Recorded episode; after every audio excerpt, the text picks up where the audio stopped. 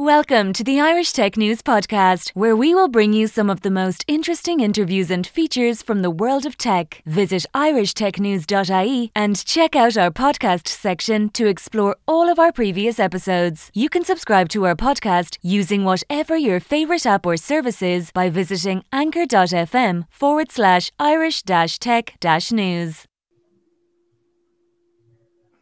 Hello and welcome to the Irish Tech News Podcast. My name is Melanie Boylan, and today I'm joined by Jack Withenshaw, who's the Chief Commercial Officer of Airspeeder.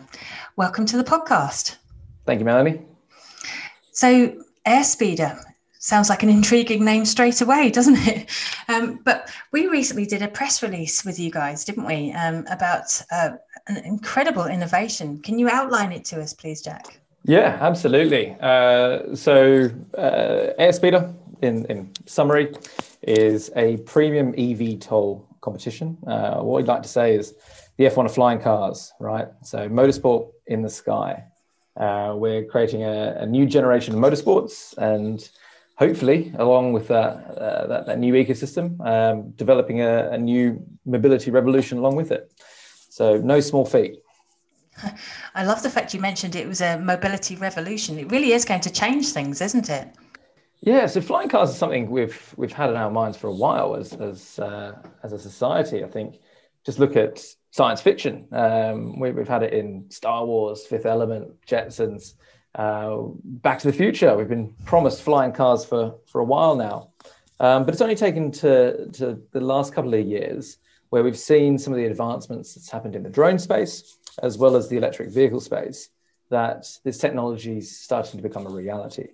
Um, to date, there are 320, I believe, flying car companies. Uh, well, at least uh, that many that have a, have a PowerPoint presentation.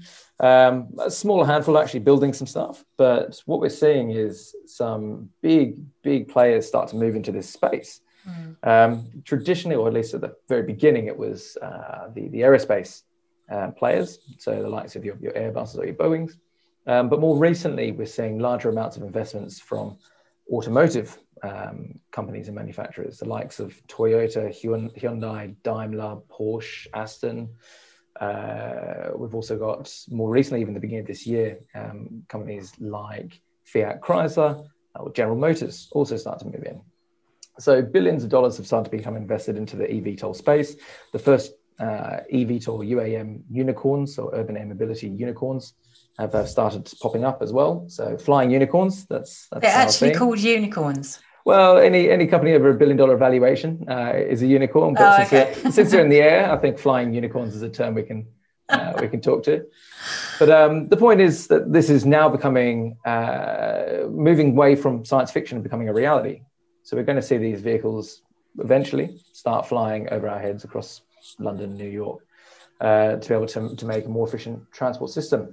Now, while this is going to take some time to develop, there are a lot of considerations uh, when you're building a flying car. Things like regulation, certification, noise, battery longevity, public acceptance. Do people want these vehicles over their heads?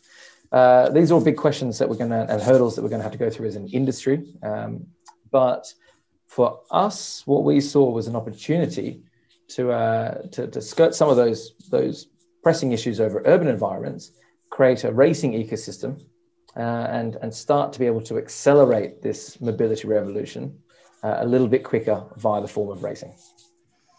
Well, that's a great answer, I've got to say. Um, and you're quite right. When it comes down to, because the, the examples we've seen is everyday flying cars, you know, people literally going out to the shops and, you know, obviously Marty went back in time and that sort of stuff, but you know they're trying to make it a sort of a regular everyday thing whereas obviously we're not there yet. We're, we're looking at sport. Do you think this is the, the way to break through to normalizing flying cars um, by sort of trusting the safety and building up a, a reputation of, of, of, the sport first? Well yeah quite frankly we do. It's uh, it's a lesson learned from history Mm. We've seen it in motorsports in the very dawn of automotive, uh, the automotive industry, the role that racing played in not only accelerating performance and safety, but also getting people to fall in love with this technology, providing some excitement and playfulness around it, mm. um, really driving the, the promise of what this tech can do to the public? And that should be the first question that we answer. Um, so, yeah, I think there's definitely um, precedent in, in history in, in the automotive space as well as the aviation space. So, something we always look back to is this amazing competition that took place in 1913 called the Schneider Trophy.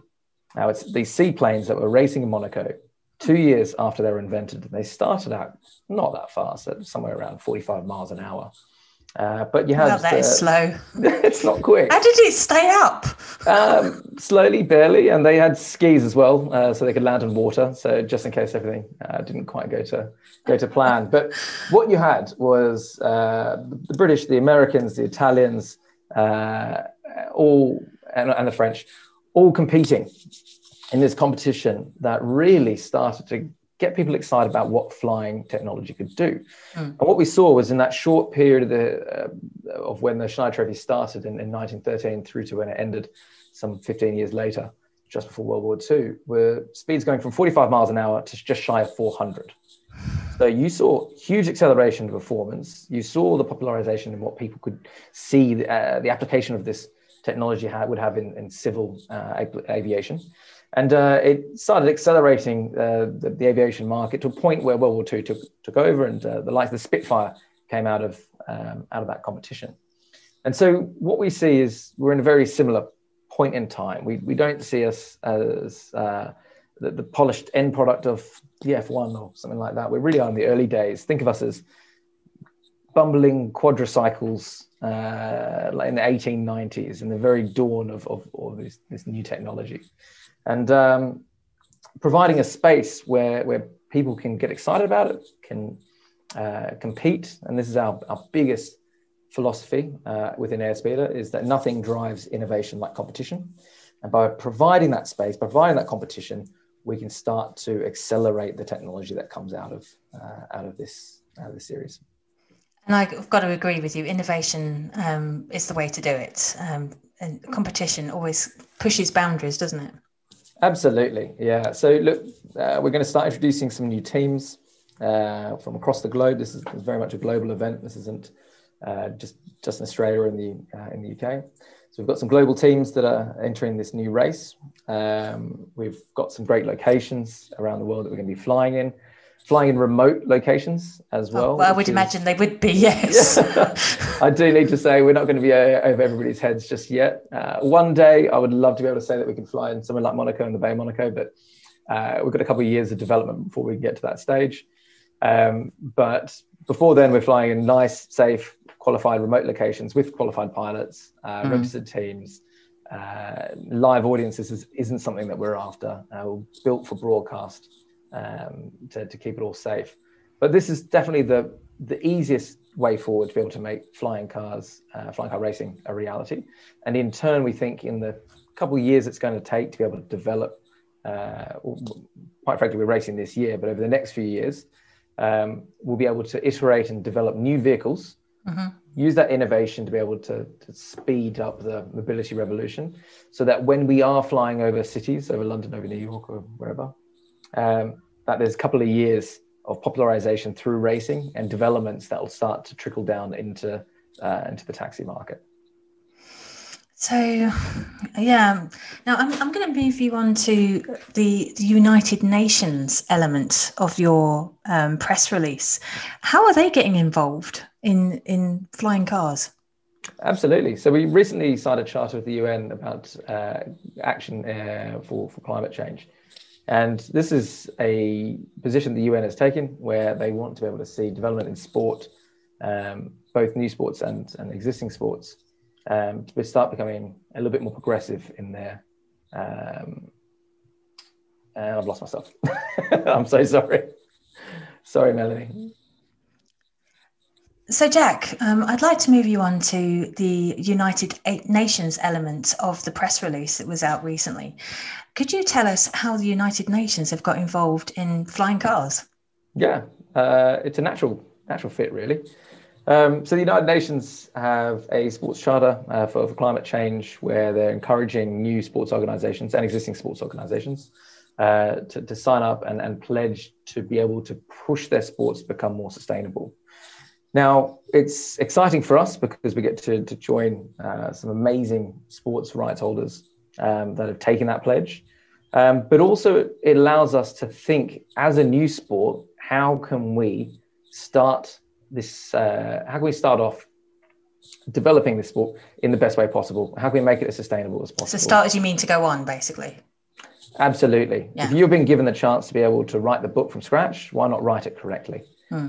So, uh, some of those key elements that we're looking to integrate into our sport.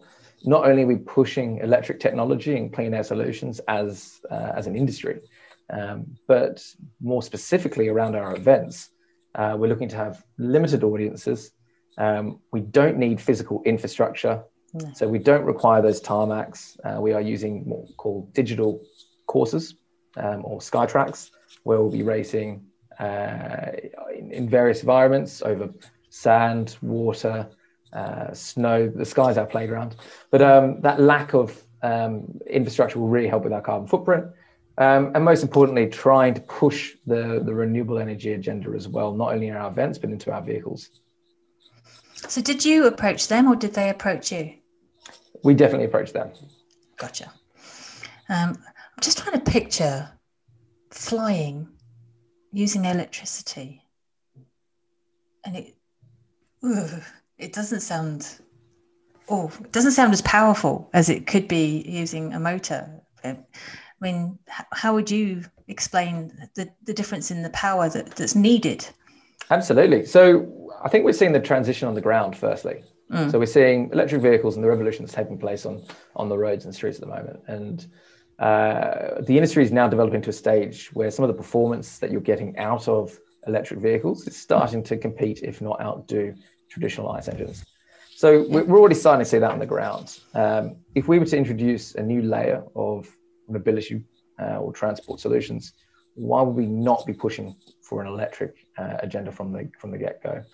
So that's, I guess, more of a uh, philosophical answer as to, as to why we choose to go electric. Mm. Um, but there is also a very practical use as well.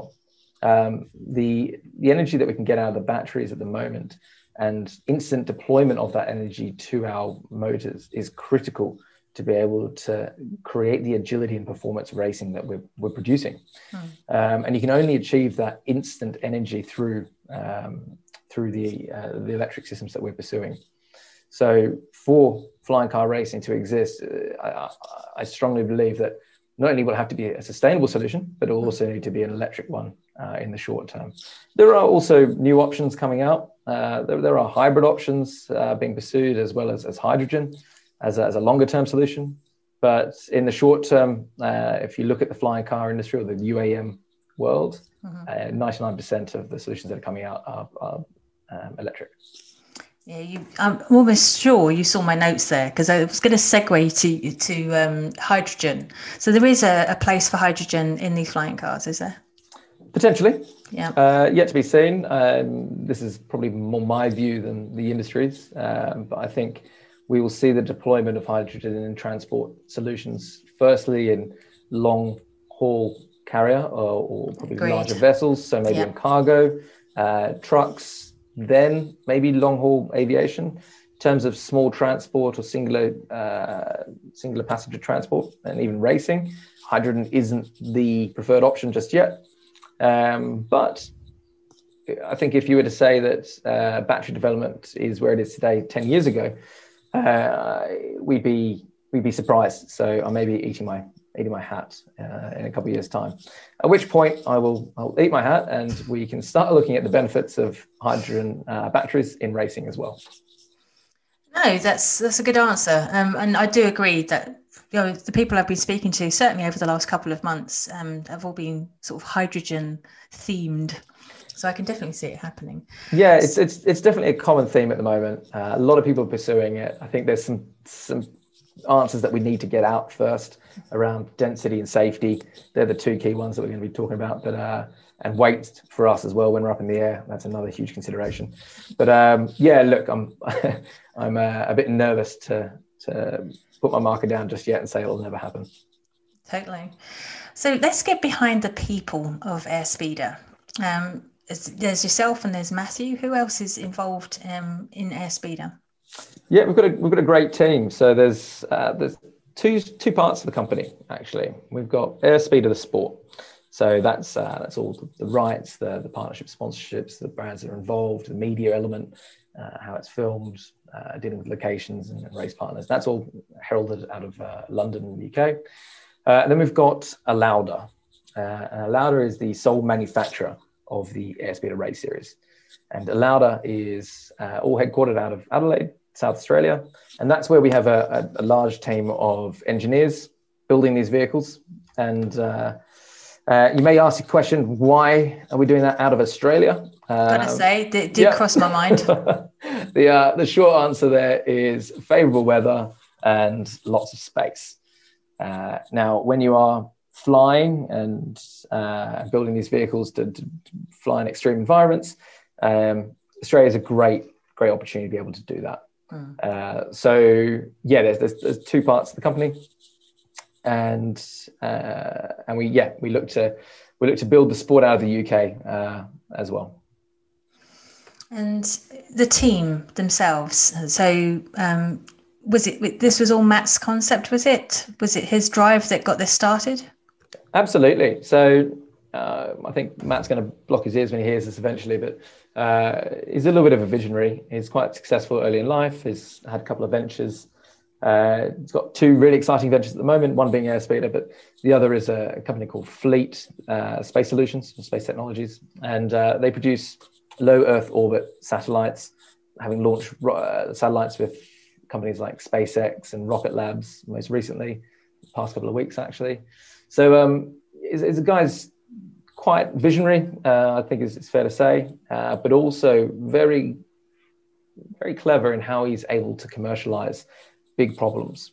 Uh, and I think Airspeeder is a great testament to that. If you want to build a flying car, um, pragmatically, racing was the was the solution to be able to do that. Um, he's had this vision for a while. Uh, this isn't something that's just popped up. We've been working on this since 2016 uh, with, with a small team in uh, in Australia. Uh, I was the first hire out of the UK uh, and building up the, the team here.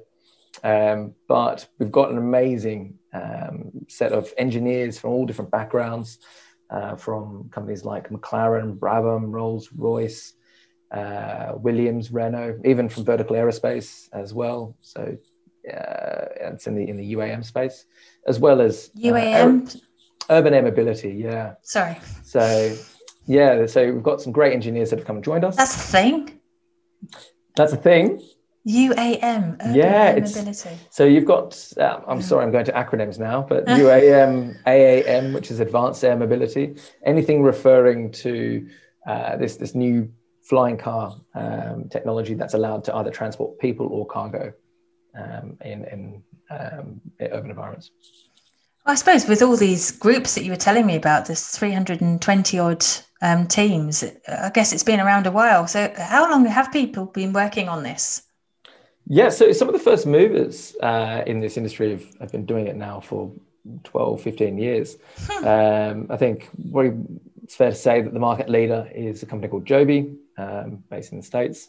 Uh, they've been around at least for 10 years working on a, uh, their first prototype. So it's, it's quite I, I, I, wouldn't want to go as far to say it's a mature industry, but it's on its way. Interesting. Okay. So it was interesting you mentioned um, that Matthew has got this background in in other areas as well. So where did he start um, work initially? You know, what's his background before starting up Airspeeder and Alauda? Yeah, so he's uh, he's always been an entrepreneur of sorts. Um, so he's had a string of successful companies, um, usually in technology and software, um, which afforded him some time to think about solving bigger problems. Hmm. So I think Fleet's a great example of that. Um, always having the, the, ambition to be able to provide connectivity to hard to reach places. Um, you can remember Australia is quite vast and there's not always satellite coverage everywhere. Uh, so that's where the uh, the drive to be able to create that technology came from. Um, but in him having gone through his career of uh, scaling up small startups to large successful companies, had the ability to be able to figure out how to commercialize that path along the way. Um, and that's that's the exact same for, for, for Airspeeder as well. I've got to say, um, I'm here in the wilds of uh, the Midlands in Ireland, and we worry about our Wi-Fi speed here. It must be awful in the middle of nowhere in, in Australia. It's um, probably yeah, probably quite the same. Now, it's noted that you use um, different technologies as part of Airspeeder, um, notably um, the latest LiDAR, radar, and augmented reality technology. So, how are these applied um, during the process of flying? Yeah. So first and foremost, what we would care about at Airspeeder is, is the safety of our, pilots. Yeah. um, so for, for all the listeners out there, we're not flying really high. We, we only racing under 10 meters off the ground. Uh, not only does that provide for a better spectacle, so you can I actually bet. gauge, yeah, gauge the speed of the vehicles, but it's also a key factor in safety. Um, so the races will be kept to, to, to under 10 meters. Um, we've got a ton of technology that's going into keeping the pilots safe. Things like um, uh, carbon fiber monocoques, um, ballistic cells, parachutes. Um, that's all designed to be able to survival cells. It's all designed to keep the pilot safe mm. during the race. But the key piece of technology that allows multiple vehicles to be racing at the same time, i.e., motorsports in the sky, is something we've been working on from the very beginning, which is close collision avoidance. So we've all worked in collision avoidance uh, or seen collision avoidance uh, work in, in drones. If you ever mm-hmm. try to fly a drone yourself, it quite simply will stop and, and deny that action from taking place. Um, what we're trying to do is bring that into to close um, close racing. So we want to be able to provide that bumper to bumper, wheel to wheel racing that you see on the ground into the sky. Now, to be able to achieve that, we've had to use a bunch of different technologies. Uh, you mentioned a couple there, LiDAR and uh, machine learning as well, uh, machine vision, uh, to be able to network all the vehicles to be on the same, uh, same environment so they can speak to each other and be able to, to communicate to disallow any sort of physical interaction.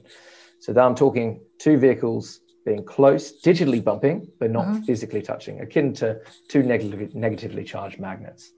Oh, okay, I'm with you. Yeah, so, so think of it as a digital force field that will sit around the vehicles and will keep the pilots safe. God, well. That sounds so cool. And it's actually it's, it's very difficult to produce on the ground. Uh, if you're on the street trying to create a collision avoidance system, hmm. uh, anything can happen. You can have a, a pram come in the way, or a balloon, or a ball be kicked, or another vehicle come out of nowhere, and it's hard to predict. But in racing, it's actually a benign environment. Hmm. It's uh, it's the same track that's pre-loaded, pre uh, pre-mapped and, and, built into uh, into the vehicle's network. And the vehicles, there's uh, they're the only ones that will be appearing in the environment. Uh, so we we have a, we have a clear idea of who's playing in that space, uh, that they can talk to each other, and then it can be pre-mapped. And so what we've got there is uh, a system that will not only just allow the vehicles to not touch each other, um, but we can start then looking to to incorporate that same system so they can be protected from the ground. When they come in for a pit stop to switch the batteries out we can do so safely. And inevitably when we do scale this up to be able to have live audiences hmm. um, and hopefully we've gone through years of rigorous testing to be able to get that uh, to get to that stage that technology will be there to, to keep audiences safe as well. So is anything like this being used in racing planes? Because that's already a thing isn't it? The, the planes racing around out, out in deserts and that sort of stuff yeah, yeah. You got the Reno Air Race, so you got Red Bull Air Race. Mm-hmm. Um, both are using what is effectively 1960s technology. Still. Uh, yeah, these are these are old warbirds being being thrashed, granted with a lot of skill and a, uh, and a lot of courage, but um, they, this is this is old technology that's been kind of pushed uh, pushed for, for racing purposes. And it's, it's important to say that the technology that allowed that racing to take place for Red Bull Air Race was the air gate. So there's inflatable pylons mm. um, so that the plane could get really close and uh, and uh, complete its course as, as, quickly as it can. But um, for for us, that key piece of technology that allows multiple vehicles is going to be the collision avoidance um, right. piece. So it, this is a really important point as well, is that we're not using old technology, we're using brand new technology, uh, completely sensor-ridden vehicles, uh, which are electronically governed and have uh, a lot of I guess, agility because of the nature of that being a multicopter, means that if you combine that sensor tech and the uh, nimbleness of these vehicles, uh, we can produce a really exciting performance, agility centric sport where you're going to have these vehicles doing uh, hair, hairpin turns, close combat racing, um, really, really exciting racing. But that also progresses this technology. Mm. Um, I think racing shouldn't just be a means to an end. It should be, and this is again why we believe that we position ourselves as being the beginning of a motorsport revolution.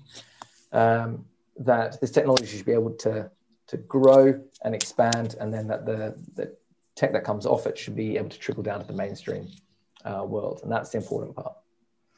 So, have you started racing yet as a team? This year, we've got our first races uh, coming up. I, I, can't say just where or when just yet, um, but Why? I can. Oh, there's there's a there's a there's a lot of uh, steps to that that grand reveal. Uh, I think if I said too much, I'll probably get slapped in the knuckles. But um, and I don't know if I have already. But um, I can say that we are racing this year. Okay. Uh, so you'll see your first teams and our first locations soon to be announced. Um, and the vehicles that will be racing in it, the recently announced uh, Mark III, uh, will be the vehicle we'll be using.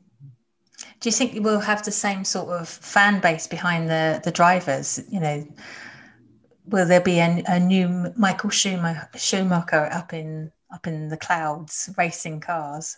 Yeah, absolutely. Uh, so we can talk about the, the, the, pilots and where they're from.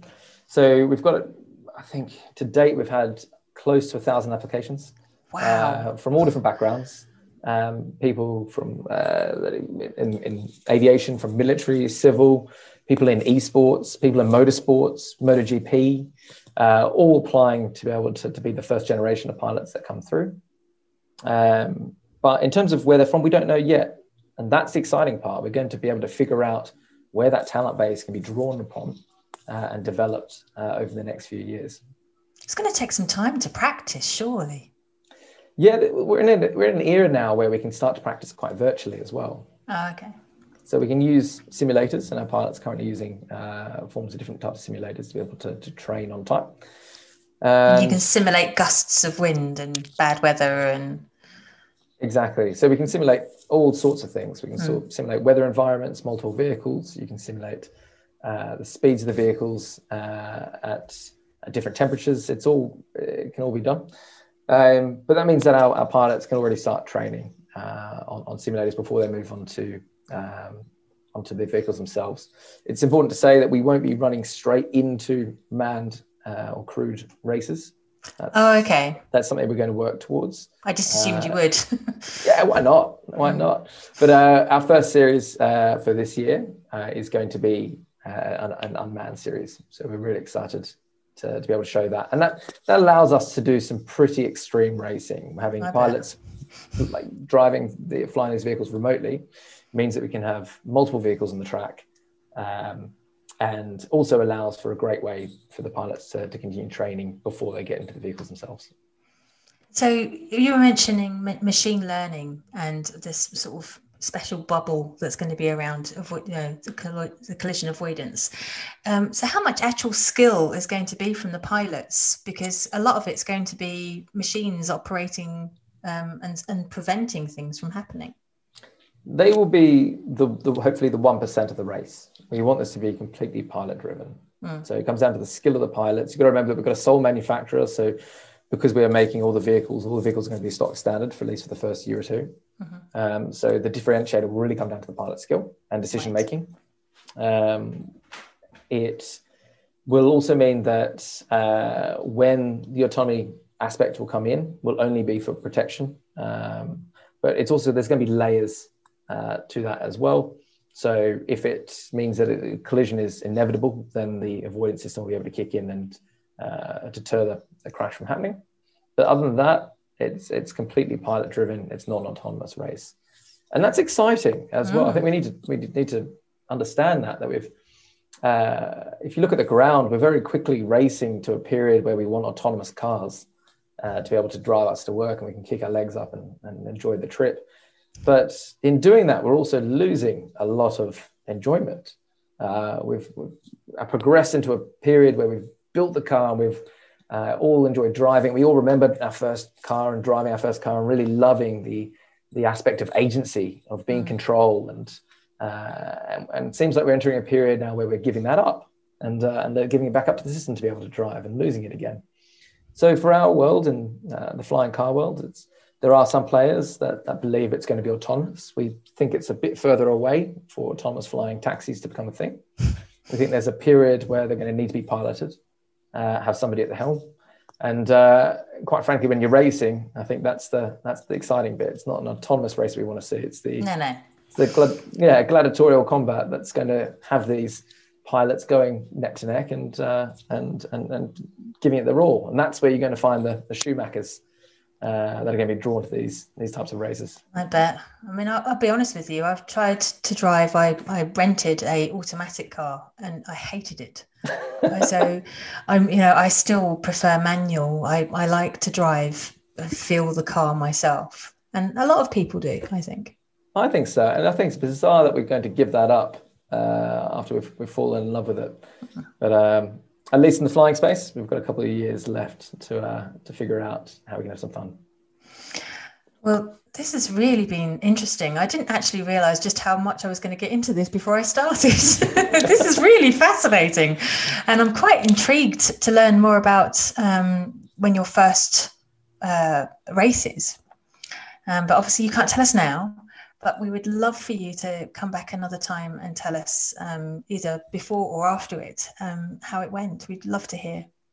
Yeah, absolutely, of course, um, and hopefully you'll be you'll be watching it as well. Um, a flying car race series 2021. I think it's yeah, it's one of those moments you kind of have to stop and think. You're not going to forget it, are you? Yeah, this is exactly it. We we always joke, who wouldn't watch it at least once? Come on. Oh, I would definitely. Yeah.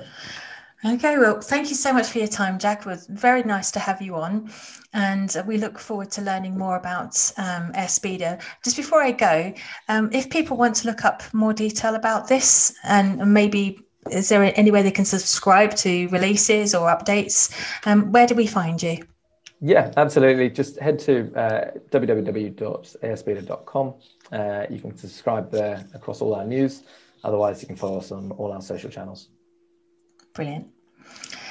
Well, thanks for your time, and we'll be back very soon with you, I hope. Um, but that's all for now, guys, and we'll be back very soon with a new podcast. Thank you for listening to the latest Irish Tech News podcast. Check back every day for the latest episode. You can follow us on Twitter at Irish underscore tech news, on Facebook, facebook.com forward slash Irish Tech News. On LinkedIn, linkedin.com forward slash company forward slash Irish dash tech dash news. On Instagram, instagram.com forward slash Irish Tech News.ie. And on TikTok, tiktok.com forward slash at Irish Tech News.